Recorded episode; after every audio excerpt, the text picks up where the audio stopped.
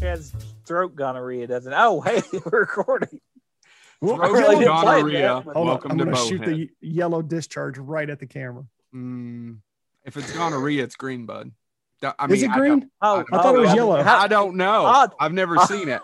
Wink, wink, nudge, I'm nudge. trying- I'm trying how to- do don't you know that? I've Joe? never had the VDs, So neither one. So hold on. so nobody's ever given me anything for Valentine's Day. Before we get into this more uh, serious Gonorrhea? topic, so no, yeah, no one, neither one of you all. I remember seventh grade specific Gonorrhea, having really to have get- a sex class, sex sex ed class where it wasn't even about sex ed. It was an hour of them showing us slides of different. Oh yeah, no, Uh, I uh, yeah. No, Yeah, well, we STD. had a little bit of sex ed in seventh grade, but I don't remember a slide. Oh, Oh, there was a no, you would remember these because it's not healthy. It's here's what will happen if you're not safe. Here's what happens if you touch your penis. Right? Here's Jesus crying. So funny story, and I, it's ingrained in my head. We went. We spent an hour being traumatized by all these slides of what syphilis does to your genitals, what gonorrhea does to your genitals, and then the slideshow ends, and our teacher says, "So, are there any questions?" And this poor kid Ryan, who's probably uh, a lawyer at this point, raised his hand and asked, "How do cats and dogs do it?" And he was serious. It wasn't a joke. It wasn't a gag. He wanted to know. That's what he learned from an hour of those slides. Is he wanted to know how cats and dogs do it, and if that could happen to them. With one another, like did I have a- interspecies, or the I'm- I'm- teacher the teacher dismissed him we did not get further explanation to that question but a lot of us looked into class and looked at him weird and then um yeah nobody talked to him the rest of the year and now And he's a name he may be a lawyer, Jennings. but he's also in a basement somewhere, dry please in, a se- in seventh grade i was in the back corner not talking to anybody wasn't going to raise my mouth to ask a question Well, now that Uh. we're good, now that we're done talking about gonorrhea, why not? Are syphilis? we? Why didn't we start talking about syphilis? Oh, I mean, it doesn't uh, matter. Boneheads, we we're here. We're really sad today, and we have we.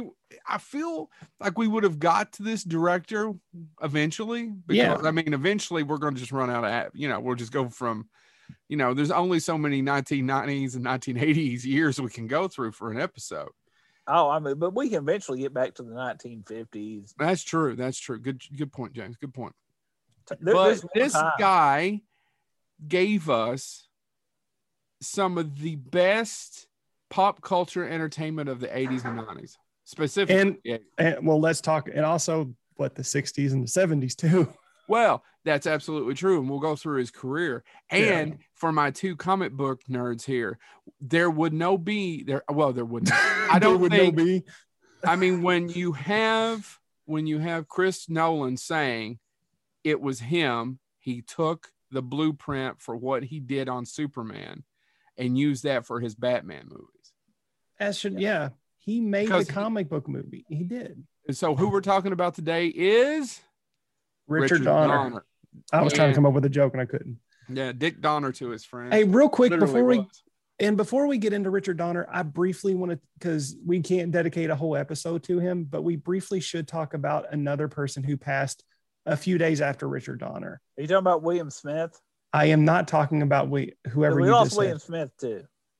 Not Who's Will Smith, kids. Look up William Smith. We also we- lost Craig Syphilis. I got nothing. Go, James. Chad. Um, Who's talking? We lost Chick Vennera this week. Who's Chick Vennera? So he uh, is mostly known for his, uh, he did, he had a role on the Golden Girls. Yeah. Um, well, I forget, uh yeah i forgot his name in the golden girls but james this uh he and joe because we're both we're all three fans of this show Yes. he was pesto as on the Goodfeathers Oh, really? It's been a long Yes. time. I can't remember. he was the one he was the joe pesci archetype Oh, well, you know Dick the- Veneer. the ar- yeah that one um so uh Oh, bourbon. Sorry, guys. we lost him this week um oh he played enrique mas or pepe on the golden girls Okay, I'm gonna have. Oh, Enrique Mas. I know Yeah. exactly what you're talking about. Yeah, so we lost him this week, but uh, I know we're talking about Richard Donner, but he's a he he had such an impact on me for Animaniacs that I briefly wanted to mention him, and uh, so we're gonna miss him. So Well- that's well, Pesto is not gonna is no more. And to let you all know, uh, that's who Rose worked for was was was him on the on Enrique Mas. Okay, He was an investigative reporter. So there you go. You're right. I knew him when I looked him up, but I know him from that show. I don't know him from some other stuff. Yeah, he he yeah, he's mostly a character actor and did a lot of voiceover works and for several cartoons. But um, but let's go back to Richard Donner show. So Richard Well, Donner, Real, real us quick, I do want to acknowledge William Smith because William Smith was a character actor. Bill Smith to his friends. Really? I don't know I don't know. I think he I was know- I Willie. know- Clearly was uh, Dick oh. Donner to his friends, by the Clint, way. East, Clint Eastwood came out and made a statement about, but he's in any which way you uh, can. hmm Rich Man, Poor Man, Laredo. He's in over 270 things. He was also a stunt man. If you saw him, you'd know him just because he was Oh, that that guy. guy. Mhm. that guy. Exactly. Um, so he was 88 years old. I mean, it's not shocking that he passed away, but he he had a huge thing. He actually, you know, was uh, he directed a movie about, about Vietnam as well. So I just wanted to acknowledge that yes, he he was uh, he was in a lot of different stuff. Conan. Uh, He did. He was a stunt coordinator on the A Team for a while as well. Just that, I mean, he was all over pop culture, especially in the seventies and eighties. Uh, I, I was listening. They announced his death on the radio, and they said uh, William Smith has died, and and you know my kids were like, "Will Smith died?" And I'm like, "No, that's not." William William Smith was my favorite villain on uh, the show Due South. I know I'm laughing. I really like the show Due South about the Canadian Mountie who goes to Chicago. yeah, I've my never. dad he- loved that he- show. He was the he he was the villain in the pilot who uh, brought him bo- brought him and the the Ray Vecchio together. So there you go. So let's get back to Richard. Donner. I'm sorry, So I'm Richard tickling my- Donner, I haven't thought about Due South in years. I'm trying. There's a lot of things that we can go through, and we're going to try to spend. There's so no, many. no more than an hour on it, but it takes as long as it takes.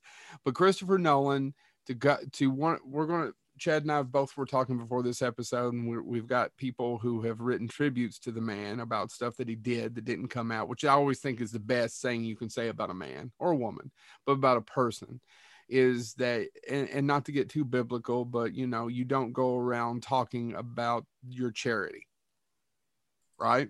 Right. that shit should come out when you're dead. And Yeah. people who know you know it, and people who don't know you, well, that's okay. But then later on, when you're dead, you can, um, you know, did you know X, Y, and Z did all of this? No, I didn't know that. Well, yeah, he didn't go around talking about it because he wasn't publicizing because it was charity. Yeah. And once we get, we'll get to that in a minute. But Dick Donner, Richard Donner, Superman. Christopher Nolan said when he went to do Batman Begins, he went to look at Superman, and it was specific of as real world as possible, and we surround this character with as many great actors as possible. Mhm. well, And he and, he got it all from Richard Donner. and and he made the comment. I saw an interview. They did a retrospective, of course, and I think it was DC Comics, their official account, actually shared a thing where it was him talking, Richard Donner talking about the first time he saw Christopher Reeves fly as Superman. That's right. first- it, it took him a year to figure it out, right, Chad? Yeah. and they they, they filmed it in uh, the studio. I want to say Sherwood Studios or something like that. And it's a scene where he's flying into the the first flying scene they actually put to film was in the Fortress of Solitude, and that's the clip they showed in this retrospective. And it's Richard Donner saying, "We were going to do it." And and uh, speaking of him being charitable, he he gives it all back to Christopher Reeves. He he says, you know, he said when we were filming it, he said there was a scene, and he goes, in my mind, I said, you know, you'll fly across, and he and he said, You'll fly. And he said it was Christopher Reeves that did the hand motions different and tilted and stuff like that. And he said, and and we did it. And he said, we all just stopped. He said, once it was done, he does a lean and he goes, That wasn't scripted. He leaned and it helped with it was perfect. And he said, We all just stopped. Yeah. And, and he said, and then some people, there were people that actually were starting to kind of tear up, and other people started to applaud. And he said, I, I knew, I knew then we had it. Yeah. Well, and Christopher, I- real quick, Christopher Reeves, and not just because he played him the first time. It's damn near impossible to replace Christopher Reeve because he played both characters. yeah, and, and that's the thing. Right, guys? There hasn't You all and said that before, right? yeah, no, I completely and I'm going to agree with you. Yeah. There has not been another character, another actor who has played Superman and Clark Kent that way. Yeah. Christopher Reeve embodied Clark Kent. He he made- he made him bumbling, stuttering. You know, he couldn't. He he was a klutz, and then he transformed into Superman. In any iteration since then, Superman and Clark Kent are the same person. Clearly, Henry Cavill uh, didn't do any difference between him as as Clark Kent and him as Superman. I agree There- with you completely. There has I'm not been actor. It's just not the same. and you know and and this it's very similar to um and I, it's going to be argued but it can't it can't be kevin conroy is the best batman because kevin conroy played bruce wayne and batman as two separate characters in the animated series and and nobody has done it since and well nobody has done it the way that they can and and christopher Mi- Reeves is in, Even Michael Keaton, whom a lot of people say is the best Batman, still kind of plays in the same both he's ways. the same in Let both more anger out, but he's still Yeah. brooding Well, in Mhm. both. I was going to say, and I think the thing that absolutely uh, I, and it, it's popped up in a lot of retrospectives. But if you're listening to this and you have never sat down and watched the first Superman movie, go back and do it. Because there's the, the great scene, and I said, since he's passed away, people have shared it a thousand times on Twitter. But it is the, the it is Christopher Reeves in one scene in about three seconds, going from Superman to Clark Kent, or Clark Kent to Superman, I should say.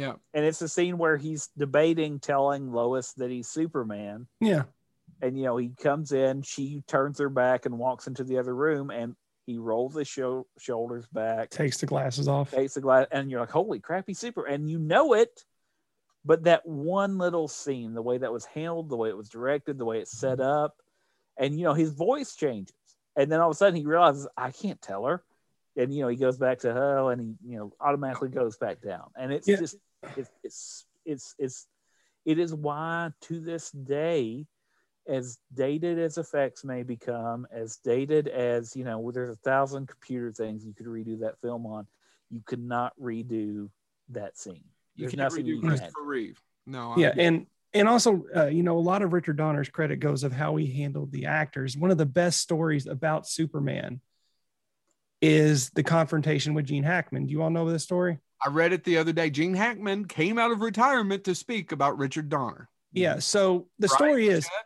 Yeah so gene hackman and I've, I've known about this story for years gene hackman is a notoriously difficult person to work with if you, if you don't it, go read about the royal tenenbaums Oh, and how so good. and how bill murray show up on set to help Wes Anderson. Yeah, he, he came out he came on set wearing a cowboy hat and stood around watching Gene Hackman because Gene Hackman wouldn't behave. So same thing with this. He refused. He had a really big 70s style mustache going on at the time, and he would not shave his head. He's like he did not want to be Lex Luthor the way Lex Luthor should be. So Richard Donner came up with this big plan to get him to shave that mustache. So he had a he had a mustache when they were casting Richard Donner did, but he shaved it off. But Richard, but Gene Hackman hadn't seen that. So Richard Donner had the makeup and uh, effects people put on a big beard mustache back on him and basically went to Gene Hackman and goes, Look, I'll make you a deal. You shave off your mustache and I'll shave off mine. And Gene Hackman, thinking he was full of shit, said, You're on. So Gene Hackman sit down in the chair and they shaved off his mustache. And he goes to Richard Donner, goes, Now it's your turn. And Richard Har- Donner just peels that son of a bitch off and starts laughing at him. And, and Gene Hackman gets furious. Although in his story, he doesn't tell it that way, does he? Yeah. No, but the other Ri- day. He got furious and was ready to fight him, but then he eventually calmed down and laughed it off. And they became best friends after that. Um, and that's how Richard Donner handled his actors. And, you know, there's even story, you know, yeah, uh, Marlon Brando was a handful too. He had the Marlon Brando's lines were written on the baby's diaper. Yep. Um, Yeah. So, you know, but uh, he handled them. Well, and Well- And fucking Krypton. I want to punch every time I see. I want to he, he told a time. story, but in his defense, he talked about this. He said it was crazy. The quote from Richard Donner was crazy to pay him that much money. Why did we pay him that much money? And then I looked at the dailies and then I saw him on screen. It's like, ah, we didn't pay him enough. Yeah. well He was good, except for- Marlon Brando. The, the seriously, the one, th- and it still bothers me to this day, is that he pronounces it Krypton. Yeah. It's still, it's, I still can't get it. I can't shake it. I just, I did, I love that movie. And we're only still- talking about one movie. Yeah, we're good. We still got to talk about a lot. We didn't more. even talk Well- about the horror films. We haven't talked about the television. We haven't even No. got to the producing. You No. all have talked about stories though of him working with actors, and I want to share this this story that I, I read online. And Brian Bagby, who, who did some stuff in 2000, but is now the writer for the Wild Bunch that's been announced. Um, and so he's not, you know, a lot of people, uh, you know, he he was coming up, and he did, like I said, he, has ain't some credits from, from two, yeah, he, but he's been he's been working for a while. He Right. just doesn't have a lot that he wrote a lot, not a lot of stuff got made. Common affliction that we hear about. I want to share the story that he shared about his encounter with Richard Donner because it's it's he it shows his respect for the people who came before him. And I'm just it's he he tweeted it as a thread, but it was fascinating. I ended up reading it all. And so he was inspired by Spielberg. And what did Spielberg do to get noticed? He snuck onto a lot and went around until somebody paid attention to it. Yep. Well, the problem is Bagby is doing this. Uh, Brian Bagby decides to do it in the 90s and he sneaks easy. on to Am- uh, the Universal lot where Amblin is and stuff like that. And he has a rough cut of a film he's made, and he's going to get somebody to see it. And so he he got by security. He did you know all this stuff, and he actually talks about, you know, he only had one good professional shirt. He was a film student. He was poor, and so he had one. You know, he had his he had his interview shirt, so to speak. And so he slips in. He does it, and he does this time and time again. But he said it's like they knew he was coming. Nobody would be out. And then finally, one day, he spots somebody, and it's Richard Donner. Richard Donner is coming out of, uh, I'm just, uh, is under coming out from Joel Silver's shingle, as he says, his offices, and they happen to see him. And he was 20 years old at the time. And he stops and he, he said, Mr. Donner, Mr. Donner. He finally gets his attention. He walks over. Um, and he said, I felt like Ralphie in a Christmas story when he's talking to Santa Yeah. things start to go bad. And I'll, I'll just read it. So, you know, he, he said, my, I was, my, I was getting blotchy. I was so nervous and all of that stuff. And the Donner looks at me and finally goes, kid, kid, kid, how old are you? And he says, and he goes, I tell him I'm 20 years old. And he goes, has a girl broke your heart yet? and he says, I, I stutter. I say, no, no, I, I don't, I don't know. And he, he tells me, well, you can't tell a good story until that's happened to you, son. and he gives me a big smile, pats me on the back, and walks away. Now, this is where the story gets interesting. He says, when I was 20, he goes, we're tw- uh, almost 20 years later, you know, and he goes, and then it dawns on me, I just talked to the guy that did Superman and the Goonies. And he goes, so I'm like, oh, even though it was whatever, you know, I didn't get my movie out there, it's still, I got to meet him. He goes, so 25 years later, I've told the story to all my friends. I'm starting to come up. I'm getting meetings, and somebody goes, "Oh, you know what? You probably reach back out to Richard Donner." He goes, "I'm not going to do that. Somebody does it for him." And so he goes, says, "I got a phone call." So Richard Donner said, "Oh yeah, yeah, yeah. I remember that. I yeah, talking to you that day." And he's uh, and you know, he's like, I, "There's no way you remember that." Mr. Donner, you probably meet so many people and all that stuff. He goes, No, no, you were in that blue shirt. And he goes, I thought, oh my God, my my nice shirt was blue. He remembers all that. And then he finally says, I'm just gonna quote Richard Donner here. And then the conversation, he goes, I'm just bullshitting. You- It was just a lucky guess about that blue shirt. Talked to him, made all of it up, didn't remember any of it. But he said, and so it was just this awesome moment where he faked a conversation with me that he remembered meeting me 25 years ago. and that's didn't actually remember any of it, but still talked to him about it on the phone. Well, you know, and also also to Jeff It's a great Jones, uh, Je- I'm sorry, uh, Richard Donner, and you know him getting people into the business. Um, if it wasn't for Richard Donner, comic book movies the way they are today wouldn't be the way they are because a lot of people don't realize uh, Kevin Feige started under Richard Donner right out of college. Richard Donner gave him his break. Also, unfortunately, uh, I can't say unfortunately, Geoff Johns also got un, uh, with Richard Donner's production company as an intern and would later, you know, go on to do many things. He is still one of the greatest comic book writers of all time, but his, uh, let's be honest, his uh, dips into Marvel DC movies has not been the most Well, Uh, well Donner- received. He had a large hand in that Green Lantern movie. That still pisses me off to this day.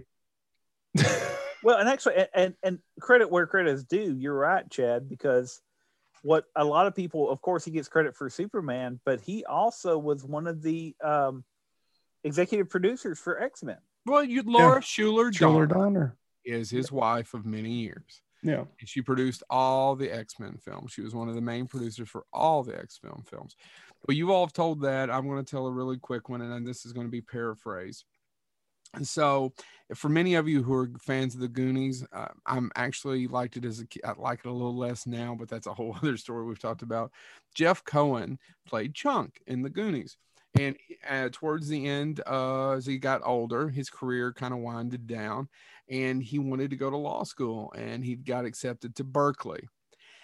The problem is, is he couldn't afford to go to Berkeley, and he had reached out to Richard Donner and said, If you don't mind, can you please write me a letter of reference because I'm trying to get some scholarships. I can't afford to go. Family couldn't afford to send me because you think, oh, he's a millionaire. He's in Goonies. That's not how the business works at all. And if you all listen to this show, for the many different people that have been on this show, there are some millionaires, most are just working stiffs. And Especially child actors. especially child actors. So Richard said, "Fine, if you can go ahead and write me a letter, kind of saying all what you've done and what you know what it is, and I'll write the letter for you." He did that, and basically found out later. And he asked him, "What? Hold on, what did you do?" And he said he called everyone kid, even if they're only five years younger than them. He would call them kid. I kid, Laura and I talked about it. We just paid for it. He paid for his whole law school to Berkeley. Took care of him Which is amazing. and now he's an entertainment attorney and he said he can never ever repay richard donner because richard donner gave him his whole second part of his life or at least Yeah.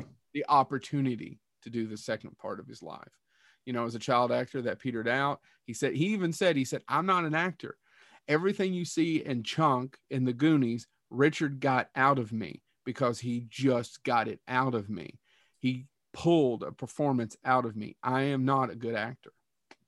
And uh, like I said, probably didn't go around talking about all the kids he spent paying scholarships for, which is what you're not supposed to do. Anyway, that's my that's our stories. Let's talk a little bit about the beginning of his career. He started out in television, correct, gentlemen? That- I was I was shocked that one of his first uh, things was the Loretta Young show. Is it really? Oh my God. Yeah. Wanted Dead or Alive, the DuPont show, Zane Grey Theater. He started out, you know, when television was live. That's this, not to use a stereotypical phrase, but it really is when they separated the men, the boys from the men, right? 'Cause Yeah. You're shooting that shit live and it's going out live. Wanted Del, Dead for Live, Route 66. Wagon Train. I'm sure I've seen a lot of these. Oh, James, Have Gun Will Travel and The Rifleman. You know we've had to suffer through that in Chad when Oh, we were a kid. I wanted to Mm. mention actually he worked on Suffer through it. I actually, I, I, I have fond memories of it. Some of it. well, and he did two episodes of The Lieutenant. Yep. Which, um, for those that don't know, if you're a diehard Star Trek fan, you would know that was Gene Roddenberry's show before Star Trek. He he got The Lieutenant made, and it starred Gary Lockwood, who would later pop up in uh, some other shows um, and some movies. But he did two episodes, and in my mind, it just it was one of those things when I was making all these connections, I was like, that means at some point, I just imagined Gene Roddenberry and Richard Donner having, and it literally was one of those things. That was my 80s geekdom right there in the room together having a conversation. I I don't know what that conversation consisted of or how it went, but Like Spielberg, and people forget Spielberg started out in television. He directed TV movies for Universal. He directed uh, Night Gallery. Was his first credit? Am I wrong? His first professional credit credit was an episode of Night Gallery. Correct. you're right. Yeah. and and he said in interviews that television prepared him for directing features better than any film school or anything else could and dick donner did it for 15 17 a long time Mm-hmm. and if you're wondering back to james isn't there another star trek reference or connection when we start talking about the twilight zone there is, and actually, so Twilight Zone. If if you're a fan of the Twilight Zone and you happen to also be a fan of Star Trek, there's two William Shatner based episodes that come to mind, and and actually credit to uh, credit to um, oh, I, I just brain froze myself. Richard. Uh, uh, Nightmare at twenty thousand feet. yeah. Credit to it, but actually I prefer the other one. I do I mean- too. I prefer not that, but in the movie, the remake, Yeah. that's the best one with John Lithgow. Well, yeah. Yeah. yeah. And, Had and by the way, features to actually deliver that, they And it's not- all they had a monkey suit for. and that is not my favorite uh, Richard Donner directed episode of the Twilight Zone. gonna He say- actually he actually directed one of my very favorite periods of the is it? favorite episode, the Jeopardy Room. It's one of my Oh. favorite Twilight episodes. Period. I see Love that that. he actually did another one. And real quick, I want to share. William Shatner did do a tweet about Richard Donner when he passed away, and he actually uh, somebody uh, had tweeted out, um, you know, saying, "Oh, he directed uh, Terror or Nightmare at Twenty Thousand Feet." Mhm. And William Shatner tweeted out, he goes, I'm sorry to hear of his passing. He was a great director, a wonderful director. I don't really have too many memories of the shoot, except it was chaotic. And Shatner says, I'll just quote him, it was supposed to be a four day shoot, but they cut it down to in half. They cut it in half and only gave us two days. And he said that the, the look of insanity got better because they wouldn't let us sleep Oh, we had to shoot so quickly, and Donner was, and and this I'm not quoting Shatner anymore. Donner was going to get that shot. That was the first Twilight Zone he did. mhm. It was Mhm. going to work one way or another. It was going, and he said so. It worked really well. It was chaotic, but in all fairness, it did. You know, he said if I was supposed to be descending into madness, done. So Back to the man not having a huge ego. You know what he often said about directing? I'm just a traffic cop. uh, the Chad, you mentioned that you preferred. Um, The Jeopardy Room. You know one that i really like and it doesn't get a lot of play but i just it, it was done so well that it stuck in my head. It sounds and silences. Yeah, Uh, that I remember. Yeah, if you've never seen that episode it's it, it's a guy's obsessed with noise. He Hmm. likes things loud. He talk he likes to fire off. He likes to crank his music up. He likes to do all this stuff. And he talks about how he he's like that because his mother was the opposite. They weren't allowed to have cookies because cookies could crunch. They only were allowed to have brownies because brownies are quiet. And he got i mean it's it seems like he's just neurotic but you start to kind of understand and then the twist is that he starts to not be able to hear anything and ends everything goes silent. Yeah, yeah he and so everybody else is hearing. He's slamming stuff trying to hear noise. He's and he ends up in an asylum and he and he's begging them please make noise do something to where i can hear and of course they can they, he's and so it's it's a weird episode but it It was is. done well enough that it is burned into my head and his entire rant and and and that uh played by the amazing character actor John McGiver. yeah, John McGiver. I was about to say he does such a great job of just selling this character and and why he's obsessed with noise and and all of that stuff. And and oddly enough, that was um I, I forget where that fell in uh Donner's um direction of I, I guess that was actually his third episode they did. Yeah, Most of them are in 64. I think every episode he did was in 64. except for Nightmare. Yeah. Yeah. 63. But I didn't realize that that episode uh, didn't get aired when it's uh, he it was his third one he did. It did not air on time because they actually faced a lawsuit for it. no. Uh, there was a, a writer actually uh, filed a claim saying that his script and title was used that he had done for another show, and they did settle it. They gave him three thousand five hundred dollars, but because of that lawsuit, it was delayed in getting released. So there you go, useless trivia about an episode not many people remember, but it stuck with me.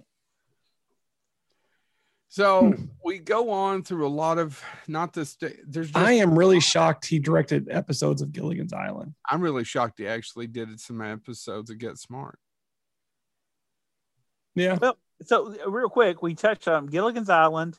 Get Smart. Okay, actually, so we get the Twilight Zone. We got the Lieutenant. Actually, I want to mention he also did an episode of Combat. Yeah. Also, and Combat. Fugitive. Uh, 1963 Combat. If you've never heard of Combat, it actually my grandfather was a veteran. He would not uh, in a World War II. He would not watch a lot of World War II shows. He said they were all too. He said if you've got good looking people, clean shaven. He goes, "That's fake." He would watch Combat. He said Combat got it right, and that so the episode of Combat that Donner directed is actually a, a one of the soldiers accidentally kills a girl's father, a French girl's father, and he spends the rest of the episode trying to be a role model for her before they have to move on. Yeah. And so uh, it just reminded me of my grandfather and then what people had said about him that he that, that was the only one that he said got anything right about it was actually what it was like to be in, in the army during World War II. So Yeah, and that show that show had a, quite a few A list directors. Robert Altman directed ten episodes of Combat. For God's sakes, um, I think I want to say that was the one he was fired from for his what became his nor- normal uh, directing style of people talking over one another. Right. So anyway, sorry. Back on Donner. No, well, some of the biggest shows like Perry Mason, Gil Exotic, the man from Uncle, he worked on Yeah. them all. uh, Mr. Novak, which I don't know, but evidently ran for a little bit of time. 12 o'clock high, Get Smart, The FBI, The Fugitive, It's About Time, Jericho, You know, you're just reading Wild Wild West. Yeah. Wiki Wiki Yo Yo Bang Bang, The Wild Wild West. So essentially, for the first six years of his career, he was directing television. And and really, we need to pause because it's weird they he did Gilligan's Island. I must admit, I'm even more shocked that he did the Banana Splits Adventures Hour. I am too. I'm kind of have some questions about that because I had to look it up and then I was like, yeah, I've heard of it, but I've never really watched it. Oh, geez, I, I yeah, sorry, I completely, I, sorry, I So was counting Salt and Pepper as his first feature film. Well, the thing is, is it is, and then there's London Affair, but in between those two pictures, which was his two final, you know, features, is the Banana Splits Adventure Hour. So now I want to go back and see what the hell he was doing. Was he dropping LSD? Yeah. So the Salt and Pepper, I've never seen it. So I was telling Chad before this, I thought I'd seen all of his films. I actually haven't. I'm missing Salt and Pepper, which is Sammy Davis Jr. and Peter Lawford uh, uh, discovering. Which, how could we have missed that? I have no idea. I've never even heard of it. I've never even heard it. Yeah. Real quick, by the way, I, I did a quick You duo stop the bad guys. Go ahead. I did a quick search, and um, Richard Donner directed all the live action segments of the entire first season of the Banana Splits, which would be all the Ba- Banana Split segments and all the Danger Island segments. Uh-huh. Um, Well, there you go. and and that would include that means he directed a young Jan Michael Vincent. So essentially, he he directed nonstop television for 15 years. Yep. And then all of a sudden, he gets the omen. Well, it's not. I mean- oh I mean, he got the London Affair. So, I know he got the London Affair, but that was go ahead. Well, so if you guys, not to do a plug, but while the other two were in rehab, which is what I keep saying, I did a little interview with a guy named, I forgot Gary Sherman's name for a split second. Gary Sherman. So if you listen to that interview, he was up. There were several people up for the Omen. The thing is, is that Yeah. the original screenplay for the Omen sucked. And Gary Sherman wanted to do a pay. He loved the idea of it, but wanted to do this was after he did the movie Deathline with Donald Pleasence. He had a little bit of, you know, just a little bit of heat. Well, He was forever trying to get his next picture. And he talks about this in the interview. And he said, I didn't know because I was so stupid. I directed Deathline in my early 20s in Britain. I didn't know about studios and how to handle them. I didn't know I could just tell the producer, I want to do it. And then when I got in front of the studio, go, I want to do it, but I want to do a page one rewrite. And the studio just agree with me. That's how Dick Donner got the omen was he told them he wanted to do it. And then when he got in front of the studio, goes, I want to do it, but I want a page one rewrite. Because he even agreed. He was like, it was a great idea for a movie, just the script sucked. I just, and yeah, I just like, how did he get that much clout doing 15 years of television with two movies?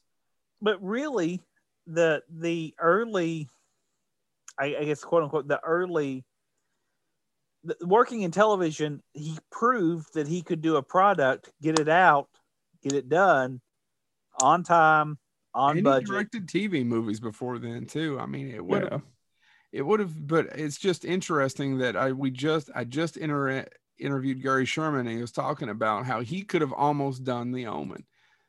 He also said he could have almost done Alien, which is also another good story. Check out that episode. But let's talk about The Omen for a second. Uh, I like it. It's not something I revisit a lot, but it has absolutely fantastic kill scenes in it. Mm-hmm. All for you, Damien. That's a good one. Everybody remembers that. They never really captured any of it through the sequels and the remake. No. And well, the killing of David Warner, yeah, spoiler alert, is one of the best death scene, best death scenes in cinema history. Because but, Richard Donner cuts to it and you think his head's going to come off, then he doesn't. He cuts back, then he cuts back, then he cuts back. Because if you're in the audience, you do this, and then you go, and by the third or fourth cut, you finally take your hand off, and then his head gets decapitated. As one would think. Uh, um, but it's brilliant. No one had yeah. done that before. And sadly, nobody does it now. no, no, they really don't. Oh my God. oh, suspense, folks. Your horror needs a little suspense. Uh, yeah, no, I, I, I just, and I pulled this off my shelf. Um, uh, I, I want to mention just because I mention Harlan Ellison all the time. He does an entire thing about. He did a review of the Goonies, or not the. Well, he did actually review the Goonies as well, but he did a review of The Omen because he was doing film crit, uh, critique at the time, and that scene is actually what he talks about. And I'm not going to be able to find the exact quote, but he does. He he actually spends all the time talking about David Warner, and he goes what did David Warner ever do to Richard Donner? What is I mean, why? Why? And and he says, you know, it doesn't there there was a thousand different ways you could do that. And and Ellison's argument was much like actually you all were saying, if you like death scenes, here's your movie, but it doesn't add much to the he goes, if you're looking for a deep religious conversation, this is not this movie wasn't made. Oh no, not at all. It is not the omen that you're looking for. Yeah. So eh, we talked about the Omen. Which one do you want to dive into next? Because there's a couple of them here. I mean, he had the Omen, then he went to Superman because the Omen was such a hit. That means that makes sense that he was able to get Superman. And and and if you have time, look up the, who were the crazy producers of Superman that ended up ruining the franchise. Oh, um, I oh can't God. remember their names, but you know who I'm talking about, right, Chad? Yeah, yeah, I'm blanking too. They got the movie made and ended up ruining the franchise as it went on. So yeah. he was, uh, you know, he's famous for working on Superman for years and then finally getting fired for Superman 2. And then Richard Lester brought in to finish the picture. Salkind. Salkind. Yeah. Salkind, yeah. Um, then there's a movie called Inside Moves from 80, and I've never seen it. Have you guys seen it? No, I have not. I can't say John that. Savage, David Morse, which is I love David Morse, one of the great character actors of all time, but I've never even heard of it, much less seen it yeah, sorry, I have not. I don't have anything to say about Inside Moves. I don't. Now the next film he did, The Toy, which we can all agree is the best Richard Donner picture. I loved the toy. I loved the toy as a kid. I haven't seen it in a long time, and I haven't either, and I'm afraid to, because I mean, I just loved it. I watched it on re- repeatedly, and it was my introduction to Richard Pryor. Honestly, the toy was my introduction to Richard Pryor. You and, ass. you ass. Sorry. If you've not seen it, you have no idea. I didn't know it was based, it's a remake. It is? Yeah, it says based on a picture by blah, blah, blah, blah, blah. I didn't know that. Yeah. I mean, it was, I just thought comedically, Richard Pryor going crazy and Jackie Gleason. I mean, yeah. And eh, kid it, having everything. It was, yeah, every toy the kid had in, in the, the toy. Yeah. I won it. right. He's a spoiled little rich white bastard who decides that he wants this African American man to be his toy, and his dad is a millionaire or billionaire played by Jackie Gleason, and he hires him to do it. Boy, I don't know if this movie's going to get made today, Chad. No. but that's the plot. Yeah. that's the plot. I, I had loved it as a kid. I, I, don't know how it's aged though. It also has the late great Ned Beatty. We could do a whole episode on Ned Beatty. Yeah, as we should. Now, the next one is one that people love that I've never been attached to, that maybe I'd like it now if I rewatched it. Do you guys like Ladyhawke? I I didn't care for it as a kid. I kind of thought it was boring. I have not watched Me it too. since. I haven't watched it in a long time. I've never been attached to it. I So had a hard time. I had a hard time. I had a hard time. Matthew Broderick in a medieval film. It just, something about it just doesn't mesh. Kind of like him fighting a giant lizard. Hmm. Well, Took me a you know, to realize what you're talking about. no, I, Ew, they're I mean, I know some people love it, and I'll be honest, They I do. probably, It's got a cult following. I don't think it's I- as big as it used to be. I probably need to sit down and watch it again because I watched it. I was probably a teenager, and it was probably it was edited for TV. It's on TBS or USA, one or the other. So, yeah, I mean, I probably need to revisit it, but I haven't seen it in a long time, so I don't have anything to add about it when we're talking about it. Now I just want to go on a bitch about why did they cast him as Inspector Gadget? It just didn't make sense. The, now, The Goonies is a movie that I showed my kid a few weeks ago. We've talked about it on here a little bit that I loved as a kid that doesn't quite do it for me now. And see, I have the exact. Uh, now I watch it now and realize the sheer stu. A, a lot of the plot doesn't make sense. There's no plot for the most Yeah, part. And there's Yeah. holes. I mean, we talked about this before. yeah, There is shit, they just show up. yeah. There's no. There's parts that irritate the hell out of me now as an adult, but it still has that kid. I, I still revert back. It's one of those few instances where I will revert back to my childhood Yeah. and just enjoy it. Even though I know as an adult, I'm like, that makes no sense. Why are the hell they at? Why are all those pipes there? How did they get to that point? Why is that at that area? Or they'll just show up at that one point and it's they didn't. Yeah. connect. I've often wondered: is there is there a, did they leave a lot of shit on the editing room floor, or did they I- never shoot it? I don't know. It is I'll a never good, get to ask him now. I have the ultimate. Maybe we should. I still have not gone through it. Uh, I have the ultimate special edition of Goonies upstairs on Blu-ray. Yeah, I need to go back and look at all those special features. Huh? Is there extra footage? I don't know if there's extra footage or not. I know there's a shit ton of special features. So I need to go back and look and see. Uh, maybe I will one day, but yeah, no. Since Now- the kids came along, I don't have time to watch special features. I agree. Now the next one is one of my favorite movies of all time. In fact, the next three are The next, I am right. Right. Well, Yeah, Yeah. no, I agree. No, the sequel is just a, that part two is just almost as good, if not better. at some Diplomatic point. Yeah. immunity. Lethal Weapon. Now he was lucky, and I'm not I'm not taking anything from Dick Donner, but he was lucky that that screenplay just fucking sizzles. Yeah. Black. He was the voice of a new generation of writing. Yeah. That Right? was right time. Yeah, that was the Right right place, right place, time. right time. Yeah. Now there is a uh, in prep for this episode, I kept trying to find it, but I can't find it. There's a great audio bite where Richard Donner breaks down in tears Mhm. um, about casting Lethal Weapon because he said he realized casting Lethal Weapon he was. that he he was racist. Yeah. I know. I know exactly what you're talking about. because uh, he there is a, it's a great interview if you can find it. It's online somewhere. Yeah. But yeah, he when somebody came to him for Murtaugh, It was the great casting director. I can't think of her name, but she, am, I- am I right? It's she's Yeah. a famous casting director, and I can't think of her name. yeah, and she's like, you know, Danny Glover, and he's yeah, and but he's black. but he's black. Yeah. Yeah. He never could envision the character as an African American. Yep. And that's when he knew he was racist. And for us, Danny Glover is the only one who could be Murtaugh. Well, Danny Glover and no, they're they're both. It's the perfectly cast movie. Gary Busey is amazing in that movie, Yes. right? Everything, every every every piece of Crazy ass. Gary Busey is amazing in that movie. Amazing. So that is that movie is almost perfectly written. It's a new voice for a new generation. Uh, Richard Donner. It opens up on action, like what the sequel does. The sequel opens up in a car chase. You don't even see Lethal Weapon two. It's it's Murtaugh scream or um, Riggs screaming, hitting the roof. Remember? Mhm. I mean, I'm going to jump over one of them. There's a movie in the middle, but we might as well talk about Lethal Weapon and Lethal Weapon 2. Yeah, we can't pass up my favorite Christmas movie of all time, but we'll get to it in it. a second. And then we have some Bill Murray stories we can talk about.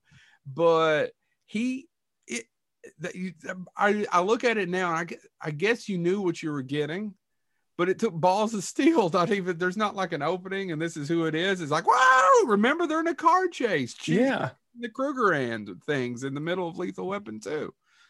Oh, it is great. It's a great, it's a fantastic sequel because I know they didn't intend to do a bunch of those, but that is a fantastic sequel. That I know that that Shane Black originally wanted to kill Riggs, right? hmm and they didn't hate it. They almost did, but they didn't. And you know, he got replaced, and they were had another writer. But I can't. Which they did in the TV show. did they kill him in the TV show? I don't know how they got rid of that character. James, did they kill him off? Um, It's not shaking so your head. is it? yeah, yeah, that was Marlon Wayans, right? Mar- no, Marlon Wayans Wayans was was, was Murtaugh. Murtaugh. Yeah. I, anyway, and Richard yeah, Donner actually was one of the producers of the show. Yeah. I, I, I, I, I, to be honest, I'm not exactly sure, but I just remember they did some recasting after. uh Uh, I know Riggs. Yeah, Riggs dies in there, and they recast him with Seann William Scott, and then the show just never recovered. But Yeah. So the, that's what I was about to say. Show's not on, right? That no, it got, it, it got canceled. pro- Yeah, it got canceled about a year after. Huh? did he get me too? I don't remember the actor, the guy with the mustache. What did he do? Oh, he was just an asshole. He didn't. Oh, It wasn't me too. He was just an asshole. Okay, I didn't know. So anyway, Lethal Weapon, one of my favorite action films of all time. Actually, man, Lethal Weapon and Lethal Weapon 2. I love them both for different reasons. Yeah, Joe I do too. Pesci, Joe Pesci was perfect casting as well in the second one. The music in that movie, the fact that they went with Eric Clapton and a jazz kind of soundtrack, right? Am I am I remembering it wrong? Uh, Lethal Weapon Two has the scene where where Riggs is in the the mobile home Yep. on the road. Right? Yeah, that's one of my favorite action scenes of all time. Yeah, where he's crawling But- through the trailer. And they but killed that- girl. They killed Yeah. the girl in Lethal Weapon 2. Mm-hmm. But that's what. I, uh, but I do say, yeah, I have a hard time picking between the two. I mean, I slightly inch Lethal Weapon above it, Well, just because I like the character development in that. Brad and Gary Busey's fucking awesome as the villain in that. Yep. He, he's The just only other, perfectly cast. Great music. Nothing that I, I had to bring up the music because Eric Clapton did some of the music for it, and it who, why hadn't that happened before? But it changes it that whole with the with the guitar, mm-hmm. I, just totally different.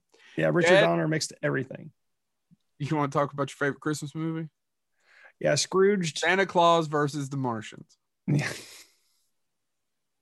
I was trying to think the night that the reindeer The cried. that- night the reindeer died. died, died. Yeah. I Um, cried. He killed those fuckers. The six million dollar man was trying to stop him. Leave me. yeah, you know, I, I if you ever go back and listen to the Christmas episode of Good Movie Monday, I didn't purposely list this because I thought we were going to talk about it in depth later on. So I mentioned Ernest Saves Christmas, but Scrooged um, is my favorite Christmas movie of all time. Period. It's still my favorite ver- version of A Christmas Carol. And what a lot of people don't realize about Scrooge is Richard Donner got Bill Murray to come back to acting. He was he hadn't been in a movie in what how many years? uh, he did a cameo in Little Shop of Horrors. It'd been since Ghostbusters because people forget he did. Uh, so, A Razor's Edge, which is a movie that he demanded to get to do. He did Ghostbusters to get to do it. I'm pretty Yeah. sure Razor's Edge was shot before Ghostbusters. It came out after Ghostbusters, but it was shot before Ghostbusters because he was still off somewhere in Europe when they were just about ready to roll on Ghostbusters. You guys heard the story, right? Yeah. And so he hadn't acted except for the cameo in in Little Shop of Horrors since. So it was 88 is four years. And Bill Yes. Murray, Ghostbusters, God, we're, we're going to do a whole thing about Ghostbusters, I'm sure, towards November as the new one comes out. We're going to dedicate a whole episode to one of our favorite movies. But Ghostbusters was the biggest comedy of all time till Home Alone. Those people could not have been hotter after the summer of 84. Yeah. Bill Murray had his choice of roles. Dan Aykroyd, who should, uh, whom I love, who but who should not be a leading man, became a leading man. Yeah. Yeah, that Dan Aykroyd, though. I mean, Dan Aykroyd is one of those people that would be a bucket list conversation for me. But you, I think we all three. Do we all agree? I, Yeah. That's not a. I'm not d- besmirching him. I love Dan No. Aykroyd, but he's not a Yeah. leading man. Now, No, no, he's a, he is he is a phenomenal creative talent. He oh has yeah, and he's great in it. But But yeah, I said Dragnet. I love Dragnet. I don't know why does anybody talk about Dragnet anymore. It's just too awesome. That's the problem. It's too because honestly, could you imagine now what it would take to get Tom Hanks and Dan Aykroyd in a movie together that was a comedy, a straight up comedy? I, you wouldn't. You Yeah, wouldn't. well- Tom Hanks, I think Tom Hanks is done with straight up comedies, You unfortunately. You wouldn't. Or you But just no, and- didn't get offered them. Go ahead. You know, the, the no, the other thing about I uh, laughed about, I'm sorry. I laughed my way through News of the World. I'm a sick person. I didn't see it yet. I haven't seen it yet. I, I want to. I want to see it. but I Philadelphia haven't was a to- laugh a minute riot. I haven't been to Ugh. theaters because of you know plague. Yeah, but no, um, and Richard Donner, you know, he can handle actors, but Scrooge was one of those cases where they just didn't get along. No, but a lot Um, of people didn't get along with Bill Murray over the years. Yeah, no, and Bill Murray is hard to get around. Uh, here is Murray's quote about uh, he uh, when uh, he talked to Richard Roger Ebert, and and they talked about disagreements with Donner. He says only a few every single minute of the day. That could have been a really really great movie. The script was so good. There's maybe one take in the final cut of the movie that is mine. We made it so fast. It was like doing a movie live.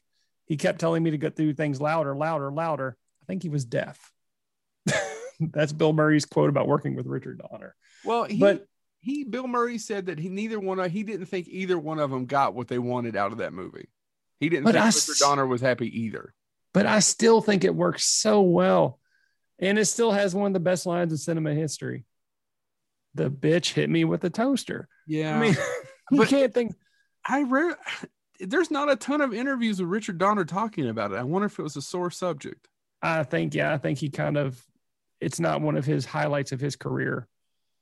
But man, it's one of the highlights of my my my my life. Yeah, we love it. movies. I get it. I wonder if it's inter. It is an uneven film. I mean, there's parts of it where it doesn't make sense. Like when they cut to the dinner table, he's all. I mean, there's you know, it, a little jumpy, but I, I'm with Chad. I loved it. I saw it. Yeah, I mean, there's some scenes like where he like the whole thing where she's giving him a raspberry and he looks like he's he's going insane, but then he he snaps back to normal, and then the whole scene about him going into the sewer and finding the the frozen body. yeah. There are parts that just aren't uneven, but man, I, I just love the movie. I can't. I, I I, still it, I watch it every year. Absolutely. And Bill Murray has said it's because it's on AMC 24 7. I disagree. AMC only plays shit 24 7 that people want to watch 24 7. And I don't watch it on AMC. I have a, a DVD copy But that I agree? in. They, if people didn't like it, they still They wouldn't watch it. They wouldn't. Hence watch the whole Christmas. I still get pissed about the Christmas story thing, but uh, I'm okay with Scrooged. Oh, Christmas Story's good. Christmas, I know, but they don't need to marathon it that much. No, it should only Yeah. be It's a Wonderful Life. Get some con. Get No, no, I get to watch Don't it like I can catch it 30 minutes here and then turn to TNT and get 30 minutes there. I like Hey. I love that movie. Anyway, should only be It's a Wonderful Life. That's how it was when I was a kid. they didn't Every 20 minutes, a new, a new, you could just watch the same scene. And we've times. never got a real special edition features loaded of Scrooge, and I have no idea why, other than they both didn't get along. and I don't think we're ever going to get it. But the movie was a modest. I mean, the movie yeah hit for years and years. It was a hit when it came out. yeah. Don't you think that's hilarious? Neither Yeah. one were happy with it. Oh, here it is. It's a hit. So he did. Go ahead. I was going to say, so are, are y'all, were We're y'all not gonna- blowing him.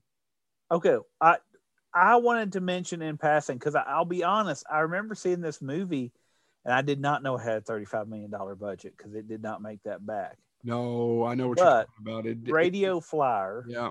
I remember seeing commercials for it, and I literally as a because that came out when ninety two, I would have been twelve years old. Yeah. movie came out, and I remember seeing. I was like, "There's no way that's a happy movie. There's See, no I way." I didn't know it was going to be what it was. I didn't. I didn't. I guess I didn't see the commercials, so I rented the movie, and I was like, "Oh, it's about a kid in a wagon. I'll, I'll love this movie." Twelve year old me, and man, is it dark. Yeah, It- so it's written by uh, David Mickey Evans, Mhm. uh, who who wrote The Sandlot and and uh, Directed the Sandlot. yeah, yeah, and, and is still active and doing a lot of other stuff and all that. Ed, That being said, also has a great cast: John Heard, Adam Baldwin, Elijah Wood, Lorraine Bracco. I mean, a great cast. That being said, it is about it's about basically these kids that soup up or in their mind that they think that the radio flyer, their wagon, will stop them from being abused and and all of that stuff. And, and that's that's However, that the- stuff. James just kind of goes, ah, the, the, the abuse and the stuff, you know, the kids and their I don't want to dwell on that. What I want to bring up. Well, that that's the whole movie, though- James. It's about I know, but I'm trying abuse. to tell a story that involves Donner. Donner directed it. There's not a lot that's often said about that. But when he passed away, John Scalzi, Scalzi, I'm sure I mispronounced mispronouncing that. they beat he beat poor Joseph Mazzello, James. John I Scalzi. mean, what did Joseph Mazzello say though? Uh, yeah. Oh no, Joe. Joe. John- John Scalzi is an author who wrote one of my favorite shirt, uh, favorite novels, uh, Red Shirts, which is exactly what it sounds like. It's uh, and then Old Man's War, which is a series he did, amongst other things. Scalzi's a, a, a fun author. yeah. Um, that being said, he back in the day did movie reviews, and he did a positive one for Radio Flyer. Yeah. And the reason I'm sharing this story is when Donner died, Scalzi tweeted and said, Richard Donner actually, because he did a positive review, sent him a very nice thank you note. oh, really? Yeah. And, and so he sent him a thank you note. And he's, and this is what he said Richard Donner once sent me a thank you note for my review of his film Radio Flyer. I think in part because I was one of the few critics who was kind to the film. I suspect it was a film of the heart for him, a Mhm. fine director with a distinct style. That's you know all that being so you know that being said i don't hate radio flower flyer i think it's a good film but it's one of those films that was done so well about such a topic that is so dark and disturbing i have never been able to go back and view it just because it's one of those films that touched me on an emotional level You know, that I'm i can't to go watch it because it didn't touch me on that kind of. it level. did when i was a kid and, and what that what that poor kid was going through in that film It's a dark film. Yeah. it's it's dark it's it's done really well it's beautifully shot um It is everything about radio flyers gr- is is beautifully done. And it Tom doesn't- Hanks is uncredited as the narrator, correct? correct. Yeah he plays elijah he's the elijah wood grown up. Um if you want a movie about how not to be a stepfather, Radio Flyer is your film. oh man it's just it literally breaks your heart watching that film. I remember i was crying at 12 year old 12 years old watching that film. I remember and it's just it it it, it haunts me so bad that i couldn't go back and watch it again and that says something about richard donner so so the fortunate unfortunate thing it's not unfortunate he made a lot of money from them but there were we got two more lethal weapons and we really didn't need them lethal weapon 3 is fun and then many years later there was lethal weapon 4 that's no fun I, I'm going to disagree with you on that one about Lethal, Lethal Weapon 4. I find elements of it entertaining, but I agree with you. It is a pale comparison of the first it's- two. it's, boy it's a bad script it's it, i mean what's the the positive positive thing or jet li? Yeah, it's basically a full-blown comedy by lethal weapon 4 and Chris Rock, Chris Rock didn't need to be in it. Uh, yeah, Yeah, right. But it's about it's the action's kind of gone. It's kind of a full blown comedy. The dark. well, yeah, and that's but, but that's because the whole thing is they're older now. They can't get that action. That that's well, that's the way I interpreted it. Was well, they're older now. They can't do that now. That's the whole part of the movie. I guess. But I really want to talk about real quick. Tell something that had a huge influence. On me.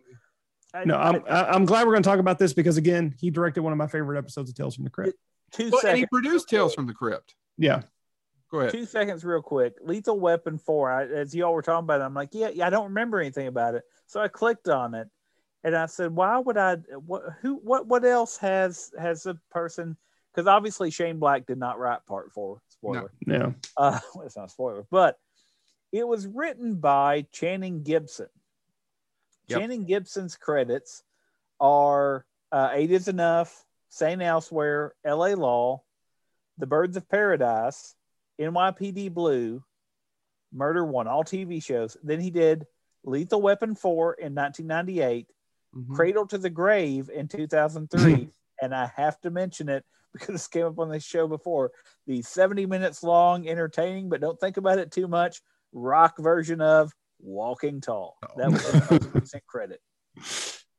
Listen, Uh, that movie is. It. I mean, it, I guess I. I haven't seen it in a long time. I remember just being so just disheartened by it. I really enjoy it. I And don't the other remember. thing it. Yeah, I, about the I, I've seen it and don't remember it. it's. I will I say saw X versus Se- Ballistics, Ecks versus Sever, hated it, but I remember it. the uh, the fight scene between where where they both take on Jet Li. that's. I love that scene. Yeah, because it's Jet Li. Well, no, it's it's them too. These old these old guys who used to be able to do this, and they can't do it even together. They're getting their asses kicked, Yeah. and yet they find a way to to beat him. And they find a way. They do. I mean, it's it's it's it's it's an action fight scene that is dirty. There's no clear. They're they are getting their asses handed to them, and they have to find a way to beat him, and they do it in the most dirty way possible. And I love that about that fight. bridge, right? Like Huh? a like a boardwalk bridge. Is that where it takes place under or something? Yeah, underneath. Yeah, because Okay. it's the water's coming down on them. Yeah, Oh, and, and Jet Li is just beating the shit out of them, and they can't they can't win, so they have to figure out how to. I just love that whole scene. But no, I agree with you. It's a flawed film, and it's it's mostly more on the humor. So anyway, but yeah, let's talk about Tales from the Crypt. Well, so Tales from the Crypt is hugely influential on me. Same I here. was I was, you know, uh, 10, 11 years old when it came premiered in 89. Loved it. I, I was lucky enough to have HBO. I never missed an episode when and I, I I was not. I had to find ways to view watch it, and when Yeah. I did, man, I was in heaven. yeah, I love it. I every once I haven't done it in a while. I haven't done it in the last two years. Do you I, have every season? I have every season, yeah. I'm going to start borrowing those from you since I can't find you.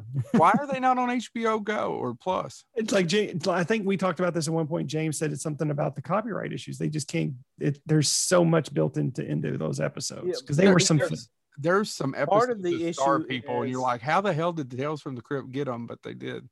Well, I'd say, and part of the issue is is that so EC, the publishing company owns Tales from the Crypt, but the Crypt Keeper is not the original Crypt Keeper is a guy that watches the tunes. Yeah, yeah.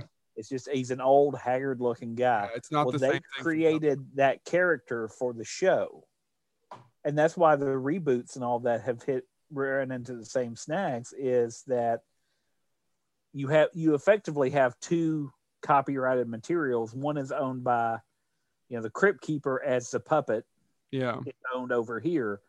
Tales from the Crypt is tied to that comic, and so th- there's literally two competing. The William C. That's how it was explained to me. It Yeah. may be one of the top two. Uh, it's in the top three of best anthology series ever made. for me. yeah it was very influential and at the time they you know we'd had monsters and tales from the dark side that we'd had alfred Hitchcock. the hitchcock Hitcher, the Hitchhiker. we had the hitcher but a lot of these were not a budget I, I, the other you know other than twilight zone and amazing stories most of these were not a budget No, they were very low. this let- let- real quick, and let's talk about the prime example of low budget, the the anthology series Monsters, yeah where everything had to take place in one room. yes They ne- the whole show was based around here's a mon. They put a monster in it, and all the action had to take place in one room. You go back and watch those. I loved them as a kid. They are not good, and they are the defining view of low budget. yes as low as it gets Yeah, So, I mean, there's a big budget here. They had A-list stars, A-list talent, directors, and it was it was produced by Robert Zemeckis, uh, Dave uh, Walter Hill, Richard Donner, and who am I missing? Joel Silver, and they all took turns. They all had to direct some episodes. Correct? Mhm. They all made a deal that they direct three, and Richard It- Donner's Isn't, isn't this isn't Tales from the Crypt the only directing credit of Arnold Schwarzenegger? yeah. No, he directed a TV movie for TNT, a Christmas movie. Sorry, go ahead. I didn't mean to interrupt. Connecticut. Look it up if I'm wrong. But uh, the ventriloquist dummy is that the one you like, Chad? Absolutely. it also makes no sense. And, No, and I don't mean that in a bad way. I mean it just it jumps to one, but it's got Don Rickles and Bobcat Goldthwait. How can you go wrong Yeah. about a killer ventriloquist dummy? dummy. You can't go wrong. And it's directed by Richard Donner. Uh, So anyway, now one of my favorite westerns from the 90s because there were a ton. There wasn't a ton. Maverick is a lot of fun to watch. It is, and it still is. I haven't watched it in a long time. I don't have a copy of it. Maverick is based on an old series that starred James Garner. James Garner was in the movie Maverick and stars Mel Gibson and uh, uh, I Ma- forgot her Uh, go, uh, Jane. Uh, oh my God, Jodie Foster. Jodie Foster. I couldn't remember Jodie Foster's name. You know, the director. It has a ton of cameos. The lady who got Kennedy, the guy who got Reagan shot. oh, you say that? What did I say earlier? Mine was at least a joke about a fictional character. Anyway, so Reagan's going to get pissed at you if he can remember. Oh, that is that is. Not worry about it. He's dead. He can't sue me. So James, how Yes. have you seen Maverick? I have seen Maverick. Yeah. Maverick has more cameos per minute of old TV Western stars than And country singers. and country singers than any movie ever made. Agreed? Oh yeah, Well, why would it not? it is I exhausting. how many- agree. I agree. But it, I mean, per minute, all the way. Yeah. Hell, even Danny Glover has a cameo in it, and they play Yeah. He says, "I get to. I'm getting too old for this shit." the shit. Yeah. Yeah. So that there, you want to hear a really uh, a William, the great screenwriter, whom I completely forgot his name. I even read his damn book. This is so sad. Give me a second. Well, while you look it up, I will say this: I love. I love Maverick, but if I don't turn it off as soon as that movie ends, I immediately get sucked out of it. I hate that rolling credit scene of that, the, them all singing in that barn. I hate it. Oh, to Amazing Grace.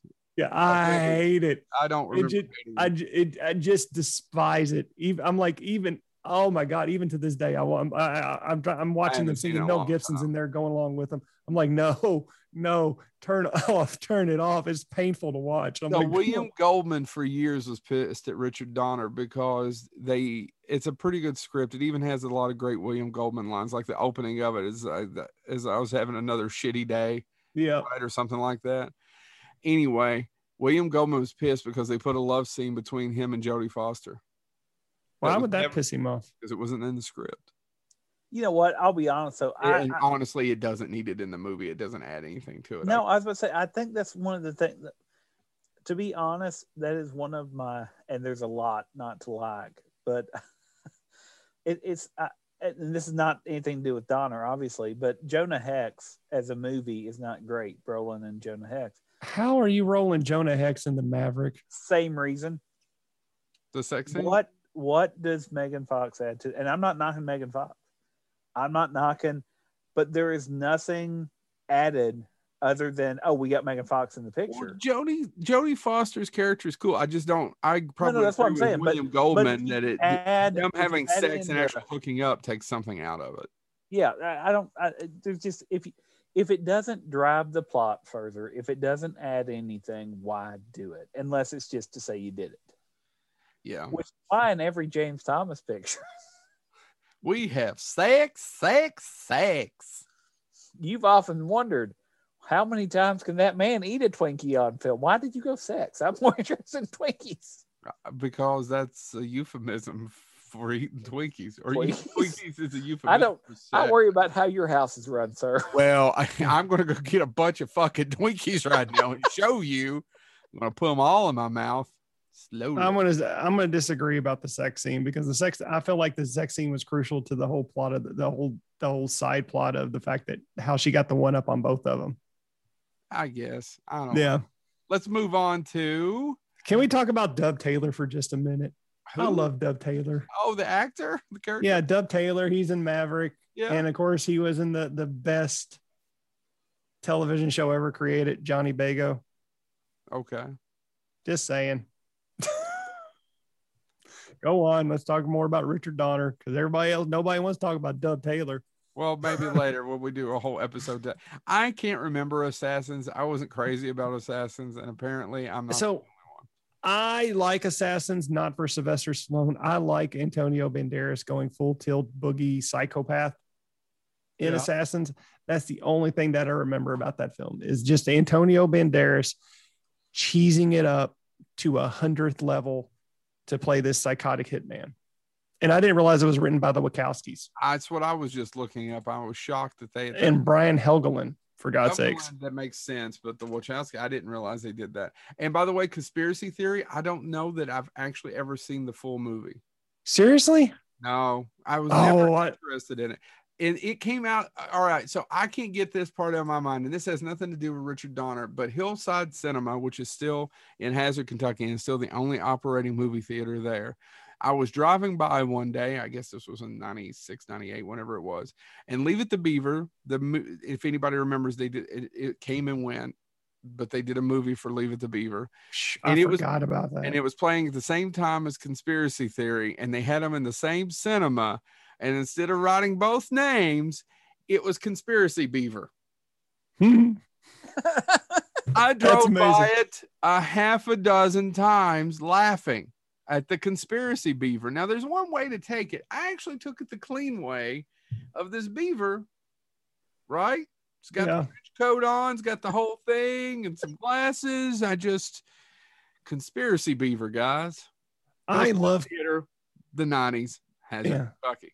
But I loved Conspiracy Theory. It's one of the few Julia Roberts film I actually enjoy. I need to go back and watch it. And I- it's simply and it's honestly it's Patrick simply Stewart's the villain, right?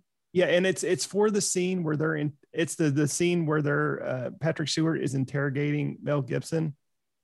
I Mm-hmm. love that scene It's also written by Brian Helgeland. of Well- uh, LA Confidential, right? Mm-hmm. uh, Well, don't give him and Nightmare on Elm Street 4 credit where credit's due. Uh, I'll I'll go with LA Confidential. I was gonna say. So speaking of, of Sorry, Brian, Mick. Love you. Speaking of Brian Hel- Nick says he Helgeland and things like that, um, there is it's a if on Payback straight up director's cut, there's actually an interview with Richard Donner on there. And the reason there's an interview with Richard Donner is because Brian Helga maybe I always screw up his name. Yeah. Helgeland? Yeah. Um has him on there to tell the story about how payback got made. Here's the quote. Uh Donner claims that he met screenwriter Brian Helgeland when he was driving by the Warner Brothers gate. Brian was holding a sign that said, We'll write for work for money. Richard got out of the car and asked him about the sign. Brian replied that he was a screenwriter but was looking for work. Donner decided to give him a chance, which led to the two of them working on conspiracy theory That's awesome. and and also working on assassins. Assassins. So there you go, which means, boys, we got to go get us a sign and stand out in got to of get us Warner Bros. What what are we doing trying this other way? I don't know if know. trying. Have you ever heard some of these stories though? Some of the things that people do? I mean, I so there's this talent only gets you so far. there's a theme going around, uh, and I, I've actually started to follow some people, and I need to see if I can reach out to them and get them to do the show. But about all these people, because I guess there's been some charges against Columbia University, their their MFA in film, making all these promises, and and not a lot of people are getting work after they graduate and things like that. And uh, one of them, there's uh, I, I'm blanking on the name, forgive me, but he's he's a screenwriter, and he actually went for directing. And he Uh-huh. said the problem was we had to do our own film. Well, there, it wasn't covered by our student fees. Yeah. We had to come up with a budget for You a student to- film. You used to, you had to, and then you actually had to buy actual footage. You actually had to Yeah. buy film stock. And that's what he, he was talking about. And he goes, I couldn't afford to, so I had to change my major to screenwriting to be able to finish. And he goes, and I still haven't finished. I was two hours short. And he, he goes on to tell this story. He goes, it's a true story. I left. I'm and and he's done some stuff that I knew about and stuff like that. But he said, so I never technically finished. I'm I'm two hours short of my MFA. But as I was leaving, I looked at one of the professors and I said, I, I you know, I, I'm hoping I can go ahead and sell the screenplay. And he goes, and I ended up being able to sell it. And the uh, professor looked at me. My screenwriting professor goes, if you figure out how to sell yours, can you help me figure out how to get mine into the right person's hand? Yep. and was teaching it. And then the other side of that, which led to this entire, if you find this thread, it's fascinating because all these industry insiders, some of them big names, start to chime in. And cases where they were called back to their alma mater and their professors would try to get them, now that you've made it, can you take? It's fascinating. Some Yep. of the, and, and, um, anyway, this, uh, the one other story that gets told was the, uh, there were four people that dropped out after their first semester. And he and the the poster said if you're worried about what happened to them i'll tell you one of them directed a certain superhero film that made over a billion dollars a couple years ago. He and his brother did it. Hi anthony. Yep.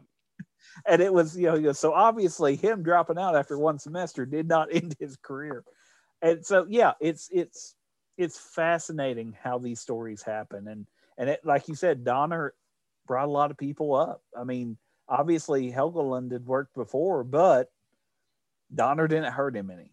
Yep. All right. So we the next one's Lethal Weapon 4. We kind of already talked about that. Then we Uh, have 16 blocks, if I'm not mistaken. Timeline and then 16 blocks. I actually don't think I've ever seen Timeline. I have, and I haven't either. It's the one, it's one of the few. It So, was uh, it was a yeah. bomb. yeah. And to give you all a ba- uh, I don't know if I've ever talked about this. I may have talked about it briefly. I used to be, I still am a huge Michael Crichton fan. I read all of his books, and this was not related to Jurassic Park.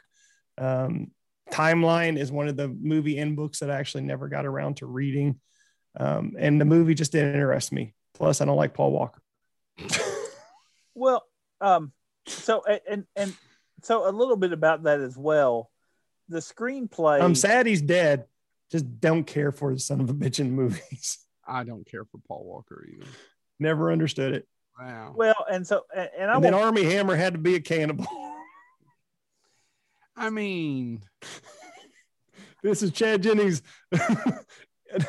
Unconnected thoughts. I So, mean, he's it- really good in Call Me by Your Name. I mean, I just really like that movie. Sorry. He was good. I haven't seen that one, but he was good. And sorry to bother you too. Yeah, Anyway. that's a good movie. He's good. Um, everything. Boy, he's talented. He's well, and what, what I will say taste. is, if if if you look at timeline, and I'm not one to blame the actors. Have you seen Timeline, James? Uh, uh, true story? Yes. no. Okay. Again, Tell me a false one. can't tell you much about it other than I was like, I've heard this story before, and this is not the story I expected, right?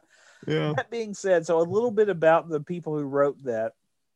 Two, the two top credited screenplay uh, writers, which we know there's dozens, but Doesn't. Jeff Maguire. Now, if you're like Jeff Maguire, I know Jeff Maguire. That's right. You know him for writing the screenplay to Victory, which Yeah. was Pele's big film with Michael uh, uh, Michael Caine Caine and uh, Sylvester Stallone. Stallone. And then that was 1981. Five years later, he wrote uh, Joe's favorite film, Toby McTeague. Joe, you want to tell us about why you love Toby McTeague?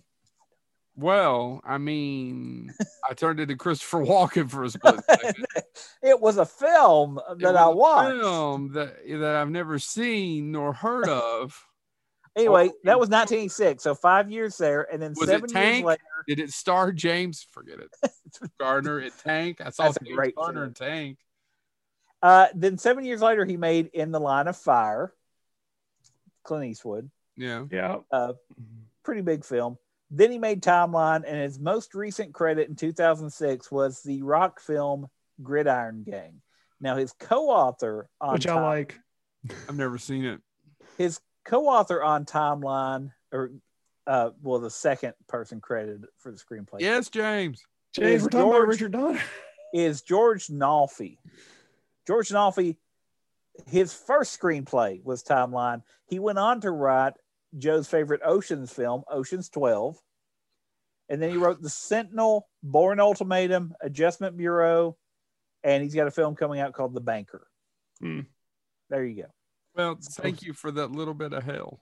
I was 16 I was block. sharing that to say that Timeline, despite being based on Michael Crichton, who is a pretty, his films adapt pretty well to movie. I mean, his books adapt pretty well. It- His it film adapt good to movie.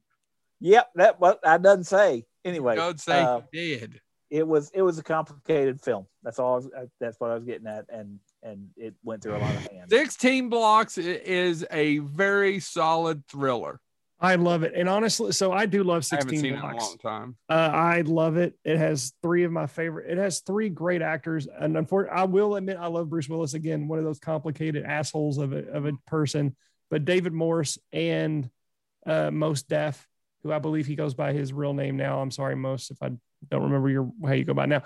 But um, honestly, I'm okay. So I'm going to give Yasiin Bey, by the way, It's the, the yeah his name. Um, I may be mispronouncing it. Bruce Willis, I'm going to admit, after this movie, he did have Moonrise Kingdom. He had Reds. He had Looper. But guys, I honestly think 16 Blocks is his last great performance. Really? You know, what about Looper? I, like. I, I like him in Looper, always but think that's his last good one. But it's his last good film. But him as an actor in 16 Blocks. So if you if you haven't seen 16 Blocks, he is a drunk uh, police detective who you know he's just doesn't care anymore. He's just on the job. And he gets assigned to take this witness to a, t- a courthouse 16 blocks away from, from the, the police station. And it's all about the, the insanity that happens of people trying to get him and this this this this convict who he has no re- relation to. He may not even like him, but he knows it is the right thing to do to get him to that courthouse. And he he has had a life full of regret. Yep. But he is taking this stand to get that man to the courthouse. It is a, it is his last great performance. And I know Looper is a good film, but Looper main it's mostly Joseph Gordon-Levitt that may but he is I'll he is great that. in that film. But yeah, I think 16 blocks is amazing. The So- only thing I hate about that is the movie poster says 118 minutes. The movie's an hour and 42 minutes long. Uh, by the way, did you know there's a? The, have you ever seen the other, the alternate ending?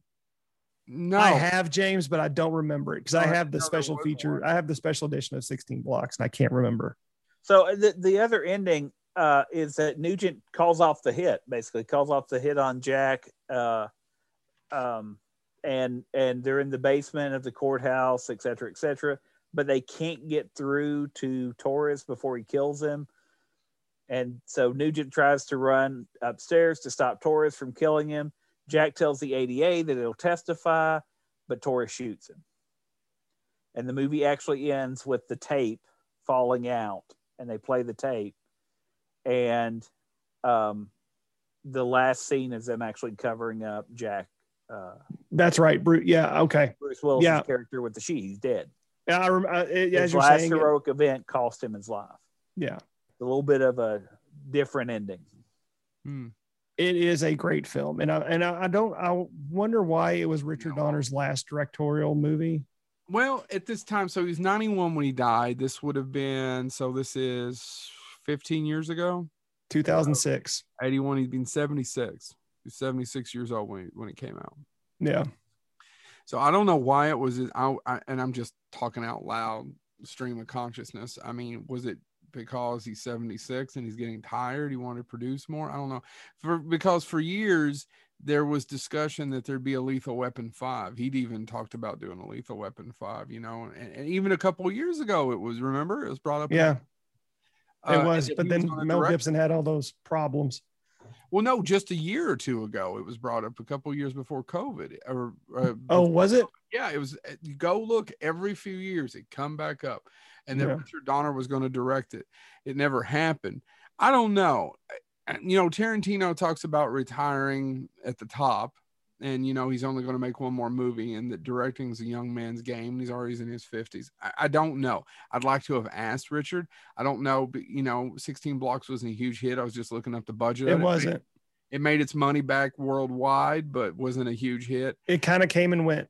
Yeah, I, I agree with you. I think it's a movie that nobody remembers. It's a solid, solid thriller. I It's a character, and it's a great character piece, in my opinion. Yeah, yeah. I, I, for some odd reason, I actually, uh, the only thing I didn't like about it was I don't like Mos Def's performances, the way he talks. The Oh, really? talks. Yeah, it aggravates the piss out of me. I don't know because I also know he doesn't talk like that. It just bothers me. Yeah. But David Morse can do no wrong, in my opinion. David Morse can't. And honestly, He's honestly, never delivered. A, he's never given a bad performance. I'm going to give Mos Def, who again, I'm sorry, James, you said that what's his Yazan, Yaslin Bay. yeah, Yazan. I- I, I honestly feel like he doesn't give a bad performance in anything that he does. I mean, yeah, I, he was the best part of uh, Hitchhiker's Guide. Well, he was And- the only one.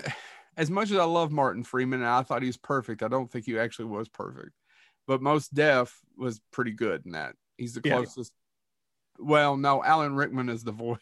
He's just the best. yeah yeah that's actually best cast. that's pretty spot on That's pretty yeah, I anyway, yeah, I, I know we're talking about, but I like like yeah, even Lasman Blay in The Woodsman. I thought his performance in The Woodsman was great. So um, anyway, So I don't know why he didn't do another one. You know, he still produced. Yeah, So- but he did honestly. If you look at his product productions, he did not produce that much after 2006. He directed mostly mostly the X Men films. I wonder if he apparently he had a place in Hawaii and loved to watch the sunrise, sunset. He may have just been old and said, "You know what? I'm going to take my May- life." know, that's what I was he about to say. he He did a John Carpenter. He There's also liked to smoke weed. Richard Donner did. Yeah. So read Martin Short's book, and him and his wife before she'd passed on, sitting in a screening with Richard Donner in the front, all of, and next to Laura, his wife, Laura Shuler Donner, go, turning around before the movie goes. Did anybody mind if I light a spliff? so it may here's Oh, he could be hanging out. I love the idea that he, Willie Nelson, and Woody Harrelson are in Hawaii smoking weed with Bill Maher. here's here's a little quote Because I know also- Woody Harrelson and Bill Maher and Willie smoke weed and wine when they're there. I also like the idea that I would be there with them, but I clearly am would be the uncool one out of that crowd. here's here's a quote that may shed some light on why he stopped directing and i think it's a great story it also shows a sense of humor quote i have a bust of abraham lincoln in my office and it's not because of the greatness of what he did for our country but it's because that whenever i look at it i have to remember that an actor killed him. And it, and he has several quotes by the way if you read uh, some quotes on about mel gibson. Uh, he says mel gibson is the most exciting thing to come into my life as an actor and a friend. He's a very special human being. And then they ask him another question. He goes well he's god's gift to a director but he tells the worst jokes on set. So, one last thing, uh, this came out a couple years ago. I didn't know it. Is apparently him. Uh, was it's also Mel Brooks and who else? There's a famous producer. They had lunch every Friday, and had for years. yeah And Mel Yeah, Brooks would be a great line and Mel Brooks talked about how it went from oh, it's the guy that produced Young Frankenstein too. It's Michael something something something, because he owed him, and then he ended up paying for lunch for the next twenty or thirty years because they'd all meet for lunch. And he said basically all it changed over their long friendship with these five men, four or five men having lunch on Fridays was that it went from talk about girls in the seventies to in the 2000s about their doctors. Michael Gruskoff. Yes, I think that's it. Google it about the lunches. Okay. uh by the way I, I do want i found a one of harlan Ellison's quotes about uh, the, uh, uh regarding the omen Hold, hold on. Is it is it Harlan Ellison t- listing off the writing credits of the writer from the Omen? because I don't want to. no no I love you. I love you, James. I Um, really do. He doesn't love you. He doesn't. that so birthday's tomorrow, and he's It's- feeling fat and sassy. Oh, this this uh so that the the the person introduces the quote by saying that Ellison's writing on Richard Donner's critique or his critique of the Omen was quote overwrought even for him. But when he goes on, he describes that scene that we were talking about, Warner's decapitation. Decapitation. Um, and and as he says, when I saw it, the audience was laughing and had a non-orgasmic reaction, concluding that this is the absolutely lowest point I've ever reached in my loathing of my species. He went on to refer to Donner as, quote, that little Dickie Donner, famed far and wide as the director of the television kiddie show The Banana Splits and a movie about a superhero. That was Ellison's summary of Richard Donner. Take it as you will. Thank you. He left, uh, uh, and I like Ellison, but he add, I- that adds nothing. dude no no and that's my entire but i- i- again it's one of those things that if if ellison referred to us as those idiots that talk about films we would oh, put it would on a banner of my day. And so like this. yeah, yeah, it would have been. That literally if stephen king literally goes i don't know why you listen to those idiots that would be on our banner Dude. from now on. dude we were excited. Well shit i was. When when Uv- Uwe Boll's like who are these boneheads? Remember? Yeah. Why would you talk to them when you can come on my show? My show. I don't know these boneheads. Boneheads? Why are they talking about me and he's Yeah, that- the worst filmmaker of all time he's like ed wood part two I don't know. He may be Ed Wood part two. He's still no um, uh, Coleman Francis. Yeah. Ugh. So anyway, that's been our episode about Richard Donner. If you've not r- watched some of these movies, we really, really check out. Oh, you- you've had to have seen Lethal Weapon. You've had to have seen Scrooge. You've had to have seen The Goonies. It's oh, Superman, at least. At Superman. least Superman. And if you've actually never watched the original Omen, go back. It's it's a it's a solid horror flick. Yeah. All right. But Anything else, have gentlemen? religious discussions after No. it. No. It ain't going to convert nobody. All right. So thank you all so much for tuning in. We should have a couple of interviews coming up, which is exciting. I don't have anything else to say. This is I would I would pitch a show, but by the time this comes up, the show would have been over. We'll miss you, Chick Vennera. I've already butchered his name. And William Smith. And Barzini, Nelson, Oh, yeah. Richard Donner. all and- the other heads of the five family. God, we've lost so many people Yeah, that never did our show. never. They ain't gonna do it now. Not unless we get that Ouija board up. Nope. This is I've the seen bonus. Witchboard. I ain't getting some damn demon.